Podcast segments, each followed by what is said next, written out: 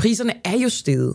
Yes. Altså, jeg kender nogen, der tjente en fucking million på et år på sådan en lille pislejlighed, ikke? Jo. Det har jeg også gjort engang. Ja, puha.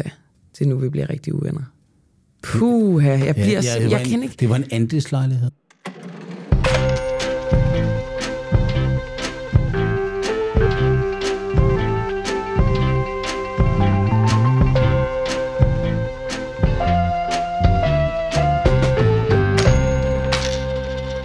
Velkommen til denne uges udgave af Boraghi og Pengedokteren, hvor vi skal snakke om Jakob Ellemanns hede boligdrømme, og måske også lidt, hvad der bestemmer boligpriserne på markedet, på boligmarkedet. Hvad kalder man det, Lars Christensen? Jeg bliver altid sådan bange for ikke at bruge de rigtige ord, når jeg sidder foran dig. Har du lagt mærke til? Jeg har rigtig svært ved, hvis man ikke bruger de rigtige ord. Ja, jeg kan se det i dit ansigt. Sådan. Ja, og sådan det bliver, altså, og det værste med økonomer, nu, jeg kan ikke være rigtig kritisk over for økonomer, men noget af det, vi har et problem om, det er, når vi siger noget, så tror vi alle andre godt, vi ved, hvad et ord betyder. Men den måde, de fleste opfatter det ord på, det er ikke sådan, det optræder i den økonomiske lærebog, eller hvad man tænker. Det skal I passe på med. Jamen, det er der nogen, der prøver om det. Det er jeg ligeglad med. Vi skal snakke om boligpriserne. Ja. Eller hvad der regulerer, bestemmer boligpriserne. Ja. Er det forkert formuleret? Nej, det synes jeg er rigtig godt. Hvad er det, der driver boligpriserne op og ned? Og er de for høje eller for lave? Og så skal vi så også snakke lidt om, fordi det er jo det, vi egentlig godt vil snakke om, Jakob Ellemann og Venstres forslag. Og jeg tror, der er ekstremt godt grundlag for, at vi kan blive uvenner for første gang. For jeg synes, jeg er allerede lidt irriteret. Jamen, det er, fordi du føler dig snydt af et eller andet. Helt vildt. Og nu, det er, fordi du i virkeligheden nu tænker, ham det er Jakob, han har lovet en eller anden check, og den kan jeg få. Ja. Ikke også? Og det er det. Og nu kommer Jakob lidt og siger, at det er helt nonsens. Ikke? Men skal vi så ikke starte der, hvad det er, Jakob Ellemann har foreslået? Han vil gerne have, at det bliver nemmere at købe ikke en andelsbolig, men en ejerbolig. Yeah. God gammeldags ejerbolig. Yeah. Og han vil ikke have flere lejelejligheder, han vil flere ejerlejligheder og huse. Præcis. Og den måde, han tænker, det skal gøres på, det er, at han vil gøre det nemmere at spare op, fordi han vil lave et årligt skattefradrag på et beløb, som så vil gøre det nemmere for en at spare op. Sådan kort fortalt, så er ideen, at man får et skattefradrag. Det skattefradrag får man, når man har en indkomst, så betaler man skat. Man kan få et lavere skat, hvis man sætter nogle af pengene op på en opsparingskonto. Jeg går ud fra, at det skal være en bank, men det fremgår faktisk ikke af forslaget. Men det må vel være ligesom en gammel børneopsparing. Men samtidig skal staten jo også kunne registrere, eller skat skal kunne registrere. Men det kan de måske godt. Hvis det laver man en lovgivning, der gør, så indberetter banken, at du har opsparet det her på den her særlige ordning, og så er det fradrag. Så du kan fradrage i din årlige indkomstskat op til, hvad der svarer til 100.000 kroner. Nej, 50.000 kroner over 5 år. Præcis. Per person. Ja, og det er skatteværdien af det. Venstre har tilsyneladende en lille smule svært ved at regne med skatteværdien og hvor stort fradrag er. Det forstår jeg ikke, hvad du siger nu. Ja, det kan jeg godt forstå. Fordi de siger 25%, men 25 til og 25 fra er ikke det samme tal. Nå, for helvede. Det er ligesom med momsen. Men anyway, de siger, fra statskassen, du sparer 400.000 op sammen med din mand, eller kone, eller kæreste, eller hvad du er, over en 5-årig periode. Når du også sparer 400.000 op, så kommer der også 100.000 fra staten af. I skattefradrag. Samlet set, ikke? Og det kunne jo også være lavet sådan, at når jeg viste, at jeg havde 400.000 på den her type opsparing, så kom der en check fra staten af. Om det er den ene eller anden måde, det er jo ligegyldigt, men det er jo sådan set det der. Jamen er det det? Er det ligegyldigt? Hvis man nu har 500.000 i forvejen, for det snakkede vi om. Ja. Og altså har det fra år nummer 1, dags dato, kan man så lægge dem ind på en konto, og så få det skattefradrag? Ja, altså fordi der står jo ikke noget om, at det skal være i din løbende indkomst. Så hvis jeg har 500.000 sparet op, så sætter jeg 100.000 ind om året for det der, og så får jeg det fradrag. Men de skal jo, hvis det her skal fungere, som Ellemann ønsker, skal de penge jo øremærkes til et boligkøb. Men hvis jeg nu, lad os nu sige, at jeg har 500.000, som jeg alligevel vil bruge til en bolig på et eller andet tidspunkt. Men hvordan kan de vide det? Jamen, det kan de da ikke vide. Jamen, så holder det jo ikke. Nej, men lad os prøve at... Eller er det mig, der ikke forstår noget, fordi... Nej, men lad os prøve at skære det til. Jeg tror, det er godt at prøve at forstå, hvad det er, der er intentionen. Og så gå med på at sige så langt som muligt, okay, hvad er intentionen, og hvor langt kommer vi så i forhold til intentionen, og hvad er så måske nogle bivirkninger af det her. Ja. Fordi der er, jeg skal sige, at Venstres boligforslag, der er en række forslag om alt muligt. For eksempel sådan noget med at lave støjsikring af huse, der ligger i nærheden af motorveje, og det vil man afsætte 3 milliarder kroner til. Der er noget med, at man vil fjerne noget bureaukrati ud i kommunerne, så der kan bygge flere ejerlejligheder, ejerboliger i kommunerne. Og alt good luck, siger jeg. Ja. Det vi fokuserer på i dag, det er boligopsparingsordningen. Ideen med boligopsparingsordningen er jo altså, at når man er førstegangskøber, så skulle man have mulighed for at købe noget. Venstre anslår i forslaget, at det kommer til at koste 1 milliard kroner om året. Og, fra statskassen? Altså det er statskassen. Ja. Staten får, hvis det er skattefradrag, cirka 1 milliard mindre i skatteindtægter om året. Venstre angiver ikke, hvordan det skal finansieres. Hvis nu vi siger, at det her bliver en kæmpe stor succes, så bliver beløbet noget større. Korrekt. Og jeg tænker, hvis jeg nu havde pengene, og jeg vidste, at jeg skulle købe på et eller andet tidspunkt, så ville jeg jo sætte pengene til side. Man kan også forestille sig at sige, okay, jamen hvis jeg regner med, at jeg skal købe,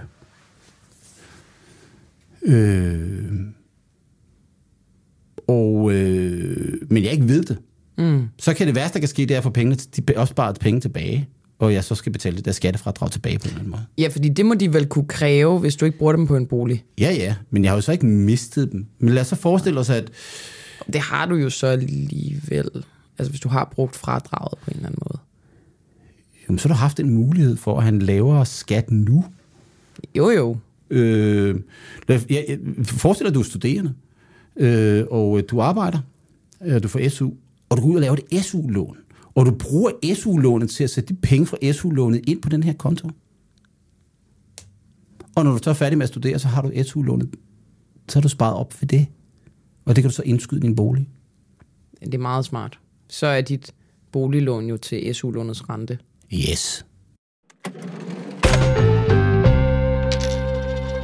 Lad os tale om, hvad er det egentlig, der bestemmer boligpriserne? Ja, og hvorfor er det relevant i forhold til det her forslag? Fordi hvis man nu giver alle, lad os nu sige, at nu i stedet for at lave det til førstegangskøbere, lad os sige, at vi sagde til alle danskere, at august måned 2022 er et skattefrit måned, hvis I bruger alle de penge næste gang, I skal købe en bolig. Hvad vil der så ske med boligpriserne? De rører vel i vejret? Præcis. Lad os nu sige, at vi laver en ordning, som ikke er på 1 milliard, men på 5 milliarder, så der virkelig kommer gang i den. Vi virkelig giver et tilskud til førstegangskøberne. Og jeg sidder og ejer et hus i Storkøbenhavn, og jeg tænker, skal jeg sælge det nu? Nej, det skal jeg ikke, fordi om 5 år, der bliver frigivet en masse penge. Hvad sker der så med udbud af boliger nu? Så er der ikke noget udbud, jo. Nej, så vil vi udskyde og sælge til alle andre har fået en check, så de kan købe til. Det er det, økonomer kalder overvæltning.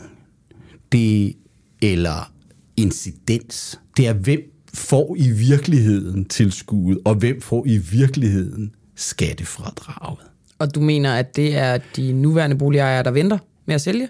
Det er 100%. Hele beløbet vil bare overvæltes i, at ejendomspriserne vil blive tilsvarende højere, og det vil allerede begynde at vise sig fra den dag, man indfører ordningen, i form af udskydelseseffekter af, at man ikke vil sælge, fordi man godt vil vente på, at der kommer de her ind, og alle sammen godt vil købe. Og så vil det allerede presse boligpriserne op nu.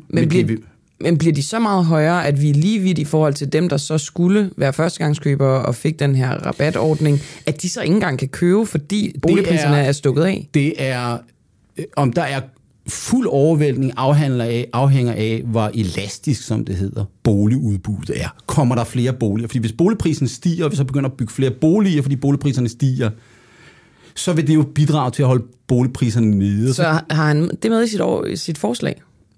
At bygge flere boliger, Jakob Ellemann? Ja, det har han jo, men det at bygge flere boliger, det må man jo gå ud fra, at markedet håndterer. Ja, med mindre at han vil lade staten gøre det. Men så er det jo ikke ejerboliger. Så er det ikke ejerboliger længere, og så det var han jo meget. Det var ligesom det handler om, ja. Ikke? Så min pointe er, hvis det vi jo virkeligheden, det der virkeligheden ligger bagved, det er at Camilla Boraghi jo i virkeligheden skide gerne vil have en ejerlejlighed. Det er rigtigt. På Christianshavn. Eller hvor? Indre Nørrebro. Indre Nørrebro. Okay. Ej, jeg er faktisk født på Christianshavn, så vi kan godt sige Christianshavn. Ikke. Og du er skide irriteret over, at de der lejehuse, der er, de er pissedyr. Pissedyr, og yes. Jeg er skide irriteret. Ja, så du vil godt have det der. Spørgsmålet er, om du om 5 år, når du har sparet de der penge op, reelt set har fået den der købekraft ud af det. Men det har jeg jo ikke, hvis boligen er steget. Det var det, der var min pointe. Og så er vi jo lige vidt. Er boligmassen på Indre Nørrebro elastisk? Nej, antallet af boliger er meget, meget stok. Det vi kalder udbudskurven. Hvor meget er? Den er lodret. Hvis det bliver sådan et økonomisk sprog. Så når man skubber til efterspørgslen, så skubber man bare prisen op. Fordi vi ikke kan bygge mere. Præcis. Hvem mindre vi bygger opad, men vi kan bygge opad eller bygge andre steder. Ja, men det er jo reelt set ikke det, vi taler om. Det er det ikke. Det vi taler om, det er, at der går nogen og føler, at de er blevet snydt, og de vil godt bo der, hvor der er nogle andre, der bor, der har vundet i lotteriet, så nu vil de bare ind. Præcis. Og derfor skal de have et tilskud. Præcis. Men det vi så ikke ser, så vi ser, det er jo et problem, hvis vi kun ser tilskuddet, Jobi, Jakob Ellemann. Men hvis vi ender med at stå et sted, hvor vi ikke kan købe anyways. Som den franske økonom Frédéric Bastiat for 250 år siden, eller noget den stil, skrev et essay om, der hed, hvad du ser og hvad du ikke ser. Og det her, det handler om, det du ser er tilskuddet. Det du ikke ser, det er, hvordan påvirker det prisdannelsen på boligmarkedet. Men det er jo lige før, man kunne sige sig selv det der, hvis man tænkte lidt videre over det. Ja, det er også derfor, det er ikke at stille en lang kø op af økonomer og klappe hen og sagt, det her, det er satme genialt. Fordi det her, det er meget tæt på at være 3. eller 4. uge på økonomistudiet. Ja. Et hvert sted i verden at boligmarkedet. Og det er derfor, vi er glade for boligskatter jo. Fordi at boligskatter kan du ikke flygte fra, fordi at udbuddet er relativt konstant. Det er derfor, at man... Nå ja, det er jo dejligt for staten. Ja, og derfor er de så heller ikke så forvridende i forhold til vores valg. Nu skal man skelne mellem prisen på en ejendom og prisen på den jord, som ejendommen står på. Men i det store hele, så er det, der er problemet i det her helt fundamentalt. Udover alle de administrative, og altså det bidrager til at gøre skattesystemet unødvendigt kompliceret. Ja, det er kan, sådan det, set det bare, tåle. At hvis du nu er beløbet, vi taler om milliarder om året, i den samlede forhold til den samlede boligmasse, i forhold til den samlede boligefterspørgsel, at det er mikroskopisk. Så jeg har meget svært ved at argumentere for, det driver boligpriserne meget markant op, for det gør det ikke. Men hjælpen er jo heller ikke særlig stor, vel? Fordi den der lejlighed, du taler om, den koster jo ikke 500.000, vel? Nej, det gør den ikke. Den koster 5 millioner. I hvert fald. Yes. Jeg vil også gerne have sildeparket, så... Nå, okay. Nok lidt mere også. Mm. Men det, jeg så tænker på, Lars, det er jo, der er jo et eller andet, og så kan man kalde det politik og valgkamp og alt muligt. Men lad os nu bare tilskrive ham gode hensigter, den gode Jakob Ellemann. Ja. Lad os sige, at der er noget sympatisk i, at han gerne vil hjælpe alle Camilla Boraghierne derude, som ligesom ikke hoppede med på bølgen, dengang priserne var lave, og nu sidder med kæmpe friværdis... Hvornår var priserne lave? Lavere. Ja. Lavere, end de var. Altså det, du ved... Der er sådan en følelse af... Professor Michael Møller på CBS, som er en herlig mand, og meget dygtig og klog, han sagde engang om boligmarkedet, det er et lotteri, og fordi det handler om, at der er choks til boligmarkedet, der nogle gange gør, priserne høje, og nogle gange gør, priserne lave. Og så kan man jo altid diskutere retfærdigheden i, at der er nogen, der har fundet en 100 kroner seddel på gaden, eller at nogen bliver syge, som gør, at de ikke kan arbejde. Altså retfærdighed. Og det kan vi økonomisk have meget svært ved at tale om, men vi kan jo lave omfordeling. Vi kan jo godt omfordele fra nogen, der har, til nogen, der ikke har. Præcis. Den bedste måde at omfordele fra nogen, der har, til nogen, der ikke har, det er, for det første, så skal vi sørge for, at dem, vi omfordeler til, vi skal ikke påvirke deres incitamenter til at få det bedre ved at give dem noget. Mm. Så det er i sig selv altid en udfordring. Hvordan gør vi det? Det er svært. Vi skal også modsat lade være med at tage noget fra nogen, som får dem til at gøre mindre, så de producerer mindre. Så det er den udfordring, der ligger i at omfordele. Men det er jo et... Men det er vel en liberalistisk tilgang til omfordeling? Nej, det er et ædelt motiv, som der er stor enighed om i Danmark. Og som økonom kan man ikke have nogen holdning til det. Som økonom kan man ikke have nogen holdning til, om omfordeling er godt eller dårligt. Man kan sige, at det har nogle effekter. Og det, man må sige, det er, at økonomen må sige, at hvis vi ønsker at omfordele, hvordan gør vi det bedst? Hvordan gør vi det uden at tilføje for mange forvridninger, for mange bivirkninger? Og min pointe er her, vi går med på, at Jakob Ellemanns motiv er at hjælpe førstegangskøbere. Min pointe er, at hvis vi ser bort for alt det administrative, og det administrative fuldstændig vanvittigt det her, men og der er opstår alle mulige loopholes i det smuthuller. Det kan man meget godt se for det. Jeg kan allerede se embedsmænd i Skatteministeriet. Ja, det er fuldstændig ballistisk til det her. Det må ikke ske. Så er min primære anke, at det bare vil løfte priserne tilsvarende, og det i virkeligheden ikke er et tilskud til førstegangskøberne, men til dem, der allerede ejer boligen, for det vil øge priserne på eksisterende boliger. Og dermed er der ikke nogen omfordeling. Præcis. Men er det overhovedet... Eller der er en omfordeling fra skatteyderne til dem, der allerede har noget. Men er det så overhovedet muligt på boligmarkedet at lave en omfordeling? Og nu ved jeg godt, nu bliver alle rasende på mig, fordi jeg sidder bare her. Men jeg taler jo kun, nu leger jeg en ultra-egoist, som bare gerne... Vil have Camilla. Ja, godt. Præcis. Ikke? Yes. Så det første, vi kan sige, det er... jeg tror, man skal tænke på... boligmarkedet. Vi har jo ikke et boligmarked. Eller det har vi. Men så har vi jo alle mulige delmarkeder, fordi det, vi taler om her, jeg har lagt mærke til, at meget den her diskussion, den er sådan meget københavnerpræget. Ikke? Hver gang jeg taler med journalister, undskyld Camilla, men så er det sådan noget med, der sidder nogle journalister, som sidder og synes, det er fandme for dårligt, at jeg ikke lige kan købe noget midt i København. Jeg er 30 år, og jeg vil have det nu. Du ved jo godt, vi skal bo på Nansensgade, ellers er vi jo ikke journalister. Ikke? Nej. Men jeg har et eksempel fra Nansensgade, det kommer jeg tilbage til, fordi der bor min onkel og tante.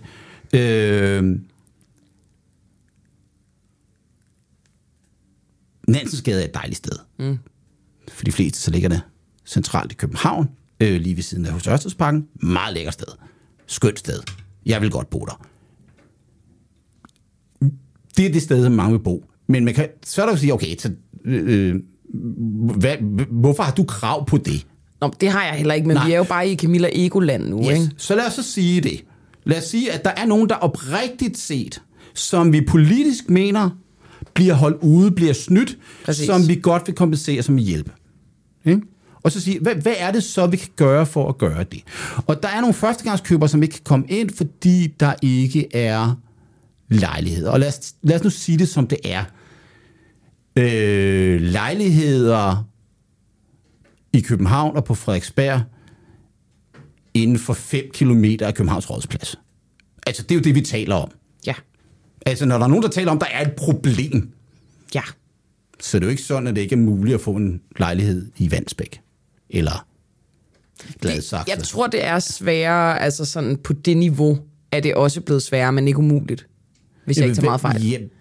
Ja, priserne er steget mere i det centrale København end andre steder. Okay. Og det er overraskende. Det er ikke overraskende i det omfang, at det jo det her elastiske udbud overhovedet ikke er elastisk i det centrale København, fordi så meget kan vi heller ikke bygge. For det ønsker vi heller ikke, vel? Som du sagde, så kan vi bygge op. Nej, det ønsker vi ikke, fordi så er... Ja, det vil vi altså, ikke. Hvis vi nu laver Nansensgade om til skyskraber, så er det ikke cute længere. Så har vi ikke lyst til at bo i Nansensgade, vel? Så det boligmassen er i en eller anden omfang givet i det centrale København. Tæt på statisk. Yes. Men hvordan kunne vi lukke os ind? Hvordan kunne I lukke os ind? Ja, så kunne man jo starte med at kigge på tallene. Og det her, det er sådan... Må jeg spørge dig om noget? Altså, når man snakker om, at boligboblen kan springe, ikke? Så det kan godt være, at jeg har taget fuldstændig fejl, ikke? Du sidder allerede og griner. Jamen, det er, fordi jeg hader ordet boble, men det... Okay, men lad os sige, altså det, jeg ved heller ikke, om det er en boble, det er vel bare markedet, der har gjort... Priserne er jo steget. Yes. Altså, jeg kender nogen, der tjente en fucking million på et år på sådan en lille pislejlighed, ikke? Jo. Det har jeg også gjort en gang. Ja, puha. Det er nu, vi bliver rigtig uvenner. Puha, jeg kender ikke. Det var en andelslejlighed. Jamen, det er jo også helt, og det kan vi også runde. Ja, men det skal vi tilbage til. Men du ved, kunne man ikke godt forestille sig, at det bliver så overophedet? Hvad er det egentlig, der sker, når den springer? Den sprang vel i... Nej, eller hvad? Nej, okay, det er faktisk et godt spørgsmål. Jeg har faktisk lige skrevet en meget lang rapport om udviklingen af danske boligpriser siden 1970. Den er ikke blevet offentliggjort endnu, men det kommer på et tidspunkt inden for nogle få uger. Men den rapport, der har jeg kigget på boligpriserne i Danmark siden 1970, og i USA, og i Tyskland, og i Sverige, og godt knows alle mulige steder. Det interessante det er, at boligpriserne følger... Altså, det gennemsnitlige boligpris i Danmark, og den gennemsnitlige boligpris i USA, og den gennemsnitlige boligpris i Sverige, og i Tyskland, ikke helt i Tyskland, Storbritannien, i udviklede lande, mere eller mindre følger det samme mønster fra begyndelsen af 70'erne. Som er? Altså, de selvfølgelig stiger over tid, fordi vi bliver alle sammen rigere. Ja, klart. Og så kan man sige, hvad er det, der virkelig driver boligprisen? Det ene er, at vi bliver rigere, så vi køber mere bolig. Og givet at boligudbuddet ikke tilpasser sig til meget, så stiger boligpriserne relativt til vores relativt til priserne generelt. Jo rigere vi bliver, jo mere bolig vælger vi at efterspørge som del af vores samlede forbrug. Det andet, der sker, det er, at der er urbanisering. Vi flytter alle sammen til byerne, og kvæg at udbud af boliger i byerne er mindre elastisk end ude på landet, så presser det også boligpriserne op. Så det kan vi se. Vi kan se urbaniseringen på. Men der er sådan en idé om, at boligpriserne, de kører sådan nogle vilde cykler op og ned. Ja, jamen, og lige pludselig så stiger det helt vildt, og så kollapser det sådan noget. Hvis man så kigger på det over 50 år, nogle 50 år, som jeg har gjort, så vil man se, at i Danmark, der har vi haft 4 gange, at boligpriserne er faldet sådan for alvor. Reelt, altså korrigeret for inflation. Ja. Og jeg tror, vi er sådan en femte lige nu, skal jeg sige. Men... tror, vi er i den femte? Ja, det kan jeg i gang med at falde?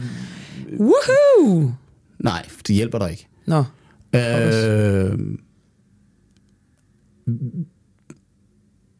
Hvad hedder det? Den første gang, det er den første oliekris. Klart. Fordi der kommer inflationen og æder boligpriserne, så boligpriserne stiger ikke helt så meget som inflationen generelt, så boligpriserne falder i forhold til inflationen. Det sker så igen i slutningen 70'erne og begyndelsen af 80'erne, der er den samme. Så det er 2 eksterne choks til økonomien, der får boligpriserne til at falde relativt til inflationen. Det næste, der sker, det er 1986, da Poul Schlüter-regeringen indfører den såkaldte kartoffelkur. Og det er et frontalangreb på det danske boligmarked. Og jeg så vidt jeg husker, falder boligpriserne i 1987 med 12%. Ui. Der skærer man meget kraftigt i rentefradrag, og det rentefradrag er meget, meget vigtigt på det tidspunkt for den enkelte husholdning, fordi at deres renteudgifter er meget høje. Ja. Fordi renterne er meget høje, så de kan fradrage meget. Så når man skærer i rentefradrags værdi, så kommer der selv. Det var meget, meget voldsomt. Og efter det fulgte der så 7 års fald i boligpriserne. Kartoffelkuren var katastrofal for dansk økonomi på den måde, og for en lang række mennesker, og var dårligt timet, og man forsøgte i virkeligheden at gøre noget med boligpriserne. Så den idé om, man kan fine-tune boligpriserne uden alle de der andre ting, det kunne man godt. Man kunne smadre boligmarkedet og blive ved at smadre det, men effekten på økonomi var heller ikke særlig god. Den krise blev forlænget af, at der også er nogle chok i begyndelsen af 90'erne. Men det næste chok, der så kommer, og det er så derfor, jeg er heldig. Fordi jeg er født i 1971, kommer ud på boligmarkedet i slutningen af 80'erne, begyndelsen af 90'erne, altså Det er der, jeg får min første lejlighed som 19-årig. I 9 eller andet, ja. Og så jeg tror, jeg køber ejendomslejlighed i 98. Og der er priserne, jeg kunne også have købt et hus, fordi der gik jeg jo glip af, hvis jeg nu havde købt en lejlighed, i stedet for at købe en andens lejlighed, så skete der ikke noget. Og der skete faktisk ikke noget med den der andelslejlighed, jeg havde i 10 år, men så steg den lige pludselig. Fordi at man laver om på valueringsprincipperne på det tidspunkt. Nå, men det underliggende set, det er den der timing i, hvornår det der sker. I virkeligheden skal vi huske, at vi havde slået boligmarkedet rigtig meget stykker i slutningen af 80'erne og begyndelsen af 90'erne, og derfor den stigning, der kommer. Men hvornår blev det så smadret 4 gange? Jamen, det bliver så smadret, da den finansielle krise rammer i 2008, og så retter boligpriserne sig efter, men hvis vi kigger rundt omkring i landet, så har boligpriserne jo altså faktisk ikke rigtig rettet sig. Altså det her med boligpriserne stedet, der er meget, meget store geografiske forskelle. Hmm. Og København blev dyre og dyre, de store byer blev dyre og dyre, mens de mindre byer ikke kunne hænge med. Nå, det sidste chok, det er nu. Og når nogen der siger, at boligpriserne kommer til at falde, så siger jeg, men altså jeg har gået derud fra, at jeg har mistet omkring 10% af min ejendomsværdi det sidste år på det centrale Frederiksberg. Hvorfor? Fordi at i juli måned, inflationstallet blev offentliggjort i dag, vi optager det her den dag, det blev optaget, for juli måned, der var inflationen 8,7% i Danmark. Det vil sige, at hvis min bolig ikke var steget i pris nominelt, så var den realt faldet. Nej, nu, og det tror jeg lige, det skal vi lige have igen. Så hvis alle andre priser stiger, og boligen er uændret i pris, så er boligens værdi i købekrafttermer faldet. Jeg er blevet 8% mindre, 9% mindre formue, end jeg var for et år siden. Det kan godt være, at tallet er det samme. Men fordi pengene er mindre værd. Yes. Og det er ganske væsentligt. Og derfor kan man så sige, at der har sådan set været en meget stor korrektion på det danske boligmarked allerede. Men det er jo ligegyldigt for mig som køber. Ja. Det kan godt være, at din... Ikke, nå, det er vel ligegyldigt, hvis din bolig er mindre værd på grund af inflationen, så er min købekraft jo også mindre værd tilsvarende. Ja, hvis indkomsterne ikke udvikler sig. Ja. Så er det klart, så er vi alle sammen blevet fattigere. Præcis. Ja. Men så der, det er det femte chok, der har været siden 1970, hvor vi har haft sådan store fald i boligpriserne reelt. Nå, og det du så taler om, det er jo virkelig, at man kan være heldig at komme ind, når de der boligpriser er lave. Præcis. Og det afhænger jo basalt af, hvornår man er født, ikke også? Og nogen, der er kommet ind på boligmarkedet i 90'erne, de har været enormt begunstiget. Fordi hvis du har købt i 1993, 94, 95... Der, hvor mine forældre købte, ja, præcis. Yes. Hvis du køber på det tidspunkt en villa på 90 kvadratmeter i Bagsvær, så kostede den ingenting i 1994, og den koster hvad? 7 millioner. Jamen, de købte et skide rækkehus for, jeg har lyst til at sige 800.000, ikke? Og det er mange penge hver i dag. Ja. Yeah. Mange penge hver i dag. Ja, yeah. Og det vil sige, det er uretfærdigt. Ja. Yeah. De kunne også have købt aktier. Men ja. Men det er jo sådan set ikke det, der afgør. Det, der afgør, det jeg vil prøve at sige med det her, med den der lange fortælling om, hvad der sker med boligpriserne, det er... at vi kan jo ikke sådan set gøre så meget med de faktorer, der... Vi har jo ikke noget... Vi kan jo sige, hvor boligpriserne skal ned. Boligpriserne udtrykker sådan set et udtryk for, at vi alle sammen er blevet mere velstående. Så faldende boligpriser ikke. Det er det samme, som vi skal ikke juble over, at aktiekurserne falder eller sådan noget. Det svarer til, at vi alle sammen bliver fattigere. Men det handler om her, det er nemlig ikke niveauet. Det handler om nogle relative priser på nogle forskellige ting. Og det, der synes at være sagen, det er, at ejerlejligheder i København er steget. Og det er det, der ligesom falder nogen for brystet, fordi de vil også godt ind og have noget tilsvarende. Og så er det sige, okay, hvordan kunne vi gøre noget ved det, hvis vi nu skulle gøre noget ved det? Og det synes jeg sådan set, vi skal. Men vi skal gøre noget ved det, ved at gøre noget ved de 100.000 andelsboliger, der er. Og den simple metode, vi har, det er... At gøre dem til ejerboliger? Nej. Nå. Men at tillade mere fri prisdannelse på andelsboliger. Du har lyttet til den første del af programmet Boraghi og Pengedokteren, Bliv medlem nu og hør den fulde version af det her og alle de andre afsnit. Gå ind på nuafhængig.dk. Det koster 59 kroner om måneden, og det tager kun 2 minutter. Tak fordi du lyttede med.